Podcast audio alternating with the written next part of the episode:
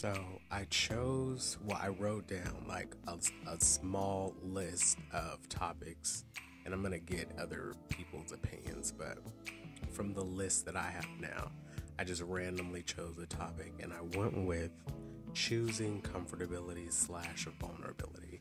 And I included that slash because I'm not really sure um, the directive of this conversation in terms of um, where I'm going to go with it. Because, like I said, unlike the other show, I really want to just kind of go off the dome here um, and not have it pre written or, you know, whatever. I think that I speak better when I'm just naturally going off the cuff. So I chose choosing comfortability and vulnerability. Now, first, let me preface by saying I tend to look at relationships through a monogamous lens. Um, and I understand that that's not everybody's relationship structure preference. So I want to speak from my perspective and not from a uh, a general perspective.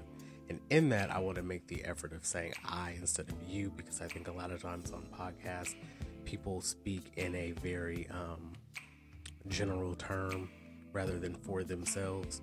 So I really want to stick to speaking for myself.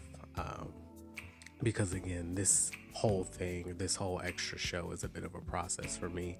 And it's me working on being transparent and um, more personable and expressing my views and and uh, and experiences and things like that. So I want to say that um, choosing comfortability or vulnerability, I absolutely believe is a choice. Um, now, it may be an unconscious choice, it may be a conscious choice for some people, but for me personally, I feel as though there's a moment when a light bulb kind of goes off in my head, and it's like, wow, I really feel comfortable with this person. I feel like I'll say that comfortability leads to vulnerability. And the moment that I feel comfortable with a person, that then encourages me to be vulnerable with that person.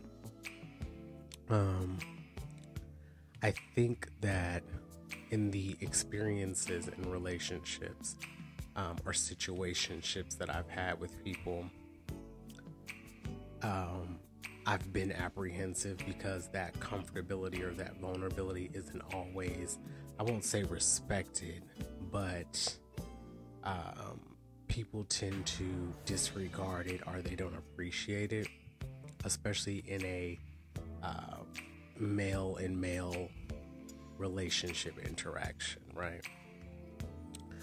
So I think that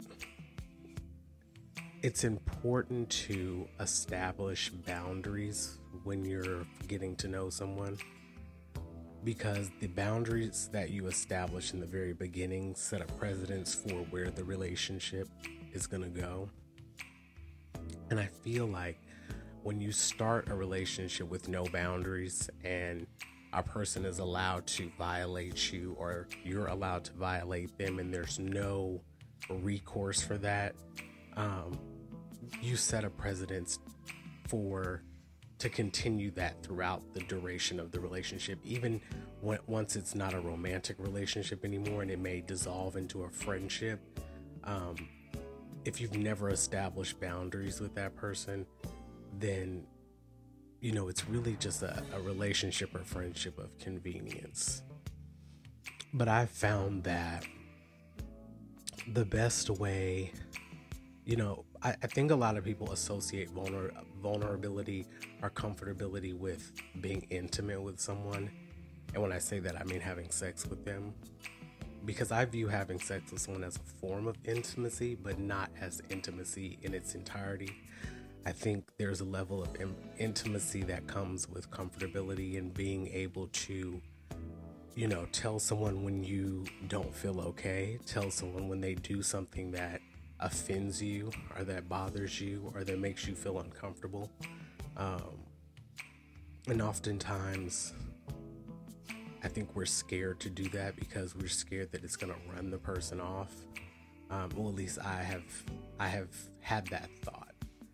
Now, also let me preface by saying I haven't been in a serious relationship in maybe five or six years, so I'm basing it off past experiences and not a present one. But I think that there's that beginning of a relationship where you're both where you you both are tiptoeing around um, an argument or creating discomfort with that person so you try to accommodate things that uh, you may not particularly like or care for and so i think in the journey to being comfortable and being vulnerable with someone you have to create those boundaries. And once someone respects those boundaries, I think you um, you gain more respect for them, right? Um, when they show you how considerate they are, or that they are listening to the things that are required to be in a relationship with you, are required to um, fulfill your happiness because I think that's the most important thing. If if you're not in a relationship with someone to um, fulfill a level of happiness in your romantic life, then you're kind of wasting your time. Which is why I personally, um, you know, I can't do a non fulfilling relationship or a non fulfilling interaction where I'm constantly um, in a miserable state or I'm feeling unwanted or disliked or, you know, disparaged in any kind of way. So, um, and that's probably why I haven't been in a relationship in a long time because you you have to play a lot of games in relationships which I don't really have time for anymore and there's a level of competition competing to be in someone's life, especially in queer relationships.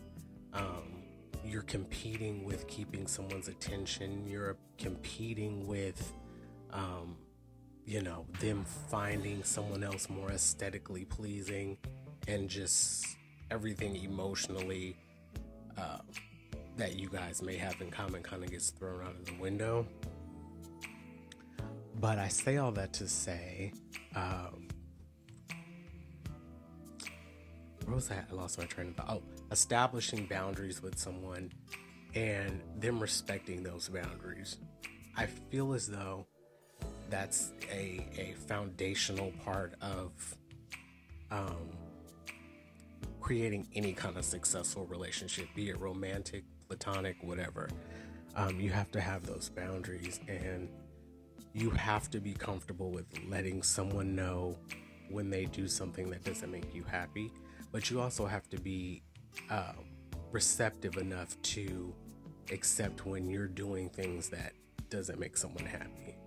Um, I can think of a situation that I was in, and you know, I expressed how I felt about certain things, and that person, their their interpretation of that was to continue doing those things, but without me knowing, and that's that's not you know that's not healthy for them or for you right? Because if that if you're both consenting adults in this relationship one person one shouldn't have to sneak and do things out of fear of offending you. Because it means that they don't care about that boundary that you establish with them but as long as you don't know about it they don't mind violating it. But also you can't allow a person to disregard your boundaries or violate your boundaries and then you accept it back. You accept them back and and you're willing to say I, will forget about it but then you keep re-bringing it up or it's always in the back of your mind of how they aren't considerate of the things that don't make you feel good if you're to set a boundary you have to set it you can't verbalize it and then you know, not act upon imposing it. And I think the hard the the hard part for me in terms of vulnerability is feeling like a person will not weaponize it but disregard it. And I think to as a man having your feelings disregarded is something you know it's a, like a it's a one time thing once once it happens once then you're it's a tit for tat of um who can violate each other's boundary the most. And that's completely unhealthy. It's completely counterproductive to anyone being emotionally happy or emotionally fulfilled. And you're just becoming like placeholders in each other's lives. Um, when I think of like instances where I feel vulnerable and I feel comfortable with someone, I think what got there was um, observing them. I'm a very observant person.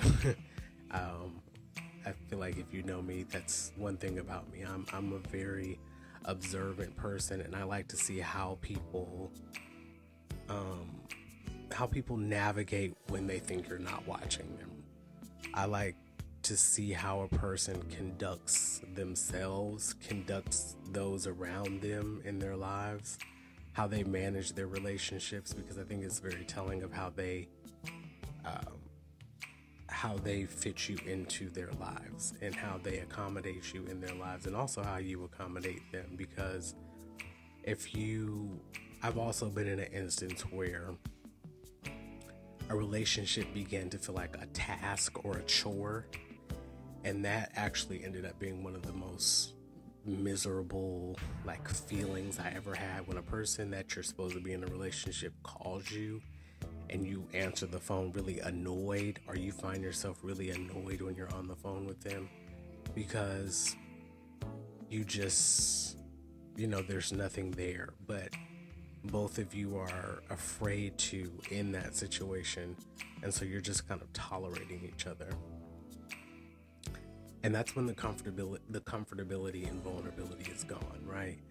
Because once one person violates the other person's um, commitment or boundary to the relationship then it's it's it's gone and it's it's there's no feeling there. The relationship more is just an obligatory action. It's like smoking where once you smoke so much weed you don't actually smoke to get high you just smoke to go through the motion of smoking right? And i think a relationship can be similar to that where you're just going through the motion of being in a relationship. This is someone i can regularly have sex with. This is someone who i can vent my frustrations with everybody else too. Um, but there's no real emotional attachment here. It's just kind of um, just an, an obligatory interaction with someone. But to me, comfortability and vulnerability really happens when I observe um, I observe how someone views me in their life, how someone values me in their life. Um, because you know that's another big thing is value and how much someone value, values you in their life um, and you can tell that in you know one of my this is a bit of a side thing but one of my big pet peeves in a relationship is someone who is so like indebted to dedicating their time to their friends right? Everything is about their friends, everything is about performing their relationship for their friends. And don't get me wrong, now I don't have a million friends, so this is probably why this is something that annoys me. Um, but I have dated people with lots of friends, or I've talked to people with lots of friends. And I find that a lot of times they want you to perform for their friends. They they've built you up as some a certain way and they want you to perform that way for their friends so they can show that this is the person that I've told you about. And I've and I've had instances like that where I've dated people and I've built them up to my friends and I hope they live up to the expectation of because when you really like someone and you build them up to your friends, right? You kind of hope they live up to all the hype that you've spent months or weeks building them up to be. So I get, I totally understand that.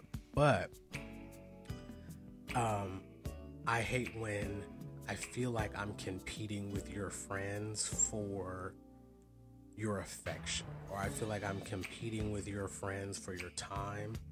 Um, when, especially if your friends are committed to their relationships, but you are committed to them, and and your relationship is is kind of secondary to that. Um, that's when my comfortability and vulnerability goes away. Um, so, you know, yeah, don't don't don't make me second fiddle to your friends. I, am not a big fan of that. Um, but also, I think being receptive is another way of creating that healthy, uh, vulnerable environment for somebody. You know, when I can when I can express something to someone and their initial reaction isn't to be defensive or argumentative or contrary just for the sake of being contrary, um, that helps.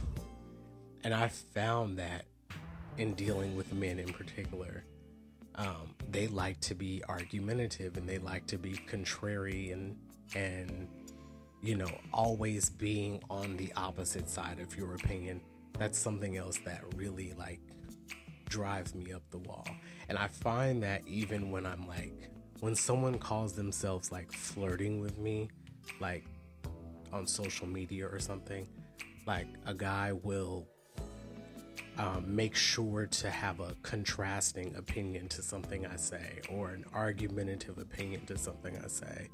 And it's like, you're not turning me on, you're actually really annoying me. And it's not, you know, guys have this thing of like being argumentative somehow is gonna lead to like I don't know maybe some weird hot sex scene where like you're supposed to get turned on by being argumentative with them. And it's actually really annoying. Um, like there's someone I really like now and almost everything that I say there's always this needing to be the the opposition to everything and it's like instead of endearing me to you, it's actually really annoying.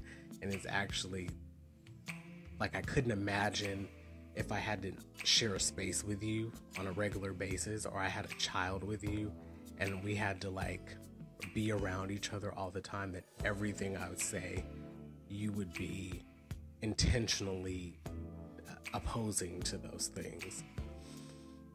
And again, that goes back to creating a level of comfort, comfortability and vulnerability and fostering a healthy environment for a relationship. Um, I don't want someone who's always argumentative. I don't want someone who's always a differing opinion. Like, that's not to say that I want a yes man or a yes person in my life, but if we vastly disagree on a lot of things, I, I, I then have to you know, reevaluate how important we are to one another, if that makes any sense, right? The idea that opposites attract, the older I get, the less I believe that. Because I don't I don't think that opposites necessarily attract. I mean, opposites can find things in common, but I I don't think that opposites attract necessarily. You know, even someone having a different a vastly different taste in music or musical artists, I think creates a level of annoyance between you and that person. And you kind of view them a little bit differently. And, you know, it's just, it's okay to, to have similarities with people. You know, the idea, it's, it, it's just like, sometimes people will say, well, you need a dissenting opinion to things. Well, not necessarily. Like, I if if you're a, a high enough level thinker that you know the opposing thought, I don't need someone to argue with me all the time, or I don't need a dissenting opinion in order to just to have one. Like everything is not um, in the social media age. Everything is about there needs to be a contrast. There needs to be a representative for everything every opposing view and I, I just I find that to be very exhausting and very toxic and just unnecessary. You know, I like to find someone who I have commonality with and things that we do differ on. We're we're both so willing to compromise on those things that the the act of compromising makes us stronger um, as opposed to just always nipping at each other or everything we do is so different you know? That idea of opposite attracting it may work for other people but for me i the older i get the more annoyed by it i am. And i just i don't always want to excuse me, I don't always want to deal with someone and their differing views or their differing opinions or the de- their defensiveness on why they feel the way they do about something. I just don't have time for that, and I don't. I don't have the patience for it. Um, and I'm okay with not dealing with it as well. Like for me, comfortability and vulnerability is attached to having some sort of similarity with someone and cohesion with someone. Um, because if you guys are unaligned, there's just going to be constant arguing and constant, you know, I have to have the last word. I have to be right. I have to stand my ground and state my opinion when you really don't. It's not, nobody's begging to hear that. So, um, yeah, I don't even know how I got on this, but I mean, I guess it all it all ties to um, comfortability and, and vulnerability in fostering a healthy environment, right? Even with your friends, even with your relationship, even with your family members, there has to be. Uh, I ha- for me, I have to be in a healthy environment. I can't be in a toxic environment. I can't be in an environment which um, gives me anxiety or constantly pushes me to being not pleased about something. And so I feel like, you know, I've worked really hard to, especially like in instances with family, you're not, you're, you're gonna disagree with family the most, and that's okay. But if, if, if, it, if they're not fostering a healthy environment for you, you have to distance yourself from that. You know, and that family is almost your obligatory relationship. So, relationships and friends you know you you really don't have to be in environments with these people and they're not they're not making you feel healthy. They're not making you feel positive and optimistic and and in a good space. Relationships that exhaust you and drain you and border on abusing you emotionally they're not healthy and you should get away from them. And you should be by yourself because you're you're always going to agree with yourself. You're always going to foster the best environment for yourself. But if someone is constantly making you stressed and making you anxious and making you disengage from any sort of communication with them that's not healthy and it's not conducive to your existence beyond the relationship you have with them. So I guess for me, you know, if I had like a checklist of, of what contributes to me being comfortable and ultimately me being vulnerable, is having my boundaries respected, um, having my presence respected, um, being appreciated in a healthy manner. You know, the opposing side to that is, like I said in another video, is I always see memes about wanting someone who's obsessed with me I don't want someone who's obsessed with me. That's unhealthy. That's not necessary. Why are you obsessed with me? Like when you really break that down, you should never be obsessed with a person. I don't want, if I feel like I'm obsessed with a person, I need to go find something to fucking do. I need to go find a hobby. I need to go find a book to read. I need to go find a movie to watch. There's no reason why I should be obsessed with another human being. You know, if if if they're fulfilling me in a physical way, in an intellectual way, in an emotional way, in a psychological way, I should get it from their actions and our interactions. There's no need for me to be obsessed with someone. And I feel like this you, you know that that then begins to border on fueling narcissism and needing someone to be obsessed with you in order to feel good about yourself. And I just I, I'm not that kind of person. I feel good about myself when I wake up in the morning. There's there's no obsession that a person can have with me that is going to encourage me to feel differently about myself than I already do. And I, I just, you know, I usually give this, I don't even want to make it a generational thing because there's a lot of people older than me who have these kind of beliefs. So it's just that when I see memes that say stuff like that, if I need someone who's obsessed with me, I need someone who's on me all the time. Why? Why do you want someone who's on you all the time? That's annoying. That's that's aggravating. That's you don't want individuality. You just want someone to hawk over you all the time, and that's actually a, a, a, form of abuse someone who if you are you already have parents why do you want to why do you want your spouse to be your parent? Why do you want your spouse to to watch over you like a hawk like a helicopter and constantly be monitoring what you're doing because they're obsessed with you? I just find that to be the most unhealthy narcissistic narcissistic fueling self-absorbed thing you know like you, that you need someone to be obsessed with you in order to feel good or order to feel um, appreciated in a relationship. But back to creating a comfortable and vulnerable environment in those in what that consists of um, you know making making one another feel appreciated creating spaces where people can say things that aren't going to be weaponized against them when you guys get into an argument. You know, I think that's something that people also have to get away from. I would say myself, but I don't think that I tend to do that.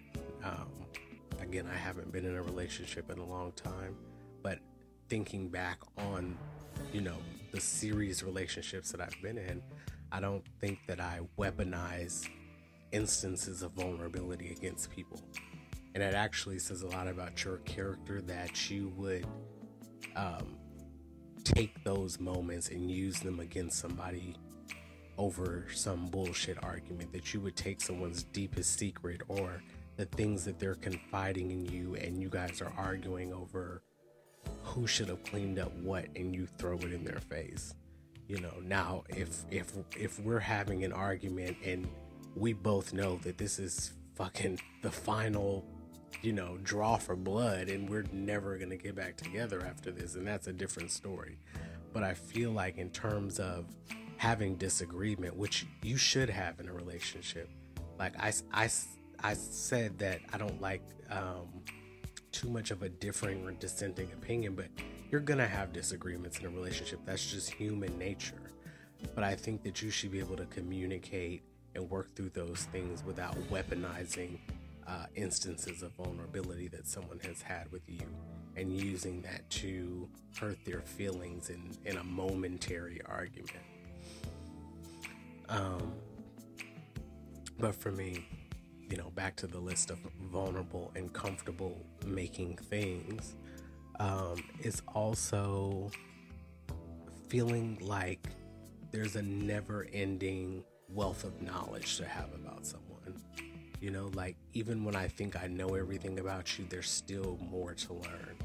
Um, because you're still learning about yourself and I'm still learning about myself. So it, it you know, as long as we're learning about one another together and learning things about ourselves with one another. You know, there may be things about myself that I'm learning by being with you.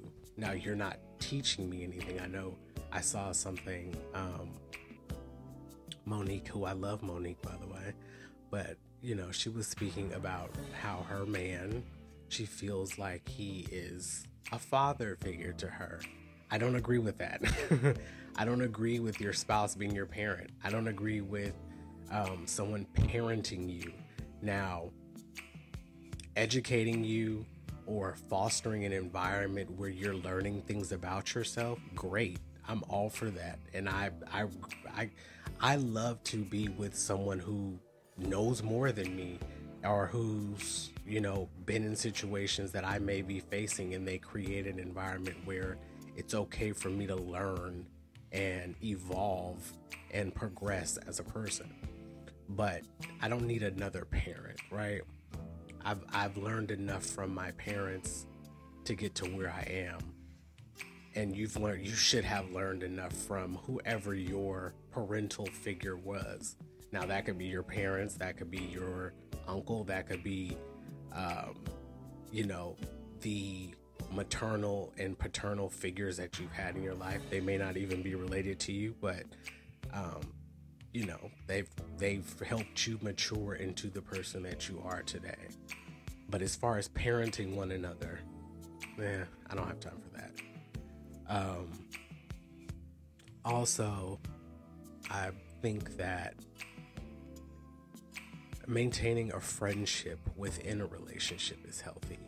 You know, even if we get to a point where maybe the romanticism isn't where it once was, there's still a connection to one another. I don't want to see you be hurt. I don't want to see you, you know, fail at something. I don't want to see you be distraught. I still want to create an environment where you can you can truly express yourself and you can truly um,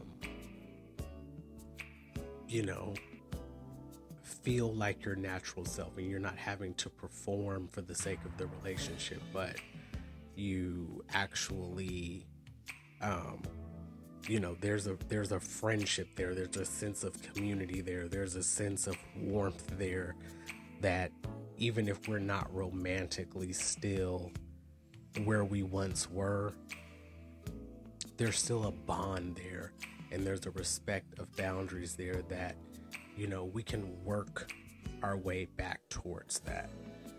Um, because to me, intimacy, and this is really why I want to go into um, intimacy therapy and and how to be intimate with another person beyond sexually, I think that intimacy really relies on trust and relies on knowing that even when the sex or the physical attraction is gone, that person still has your back in a way that your friends don't, in a way that your parents don't, in a way that um, your peers don't. But, you know, they're that I believe that that person should be your recluse from everyone else when you need them, and everyone else shouldn't be your recluse from them. You should be able to, you know, disclose things to them that you can't disclose in other spaces. Because let's be honest, when you fall out with your friends, they're gonna throw things in your faces, in your face, excuse me, not your faces, unless you have multiple. Um, they're gonna throw things in your face when you fall out with your family, they're to throw things in your face. When you have a disagreement with your parents, you know, that's so emotionally taxing. It's not necessarily that they're to throw things in your face, which they may, but that's a different kind of taxing and emotionally, uh, emotional drainage.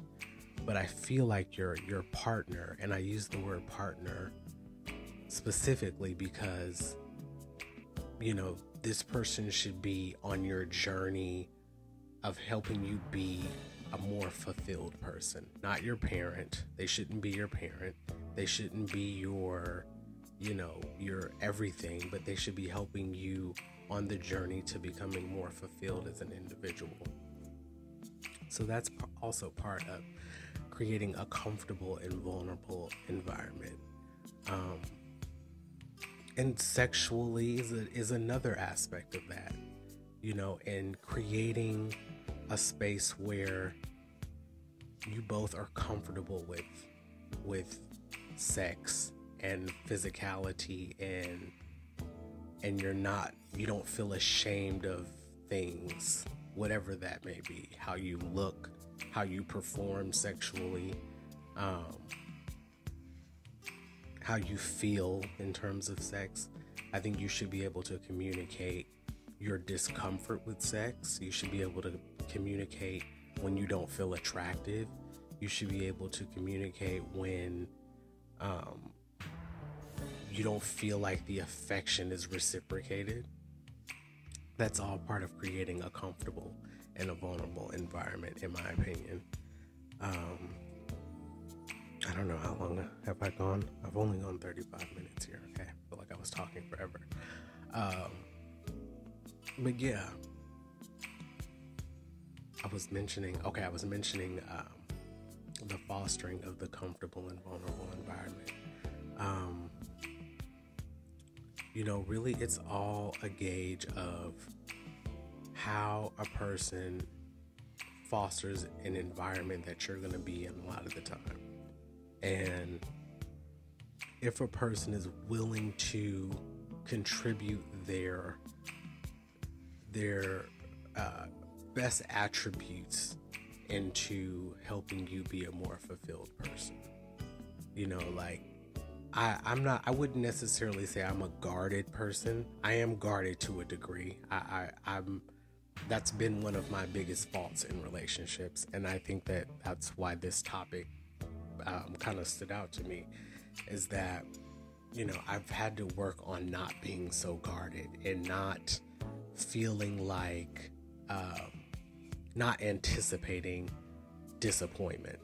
And I think that that's really easy to do especially with men um, but not anticipating disappointment because oftentimes you have someone who really wants to be affectionate towards you and they really want to um, be that person in your life. But if you're constantly anticipating disappointment, then you you you do them a disservice and you also do yourself a disservice because you're always on ready and you're always you know pessimistic and waiting for the negative to come when a lot of times a good person that isn't their intention and even if it may come off that way, if you don't communicate how it makes you feel, then um, you could misinterpret that or they could misrepresent that as something that it's not.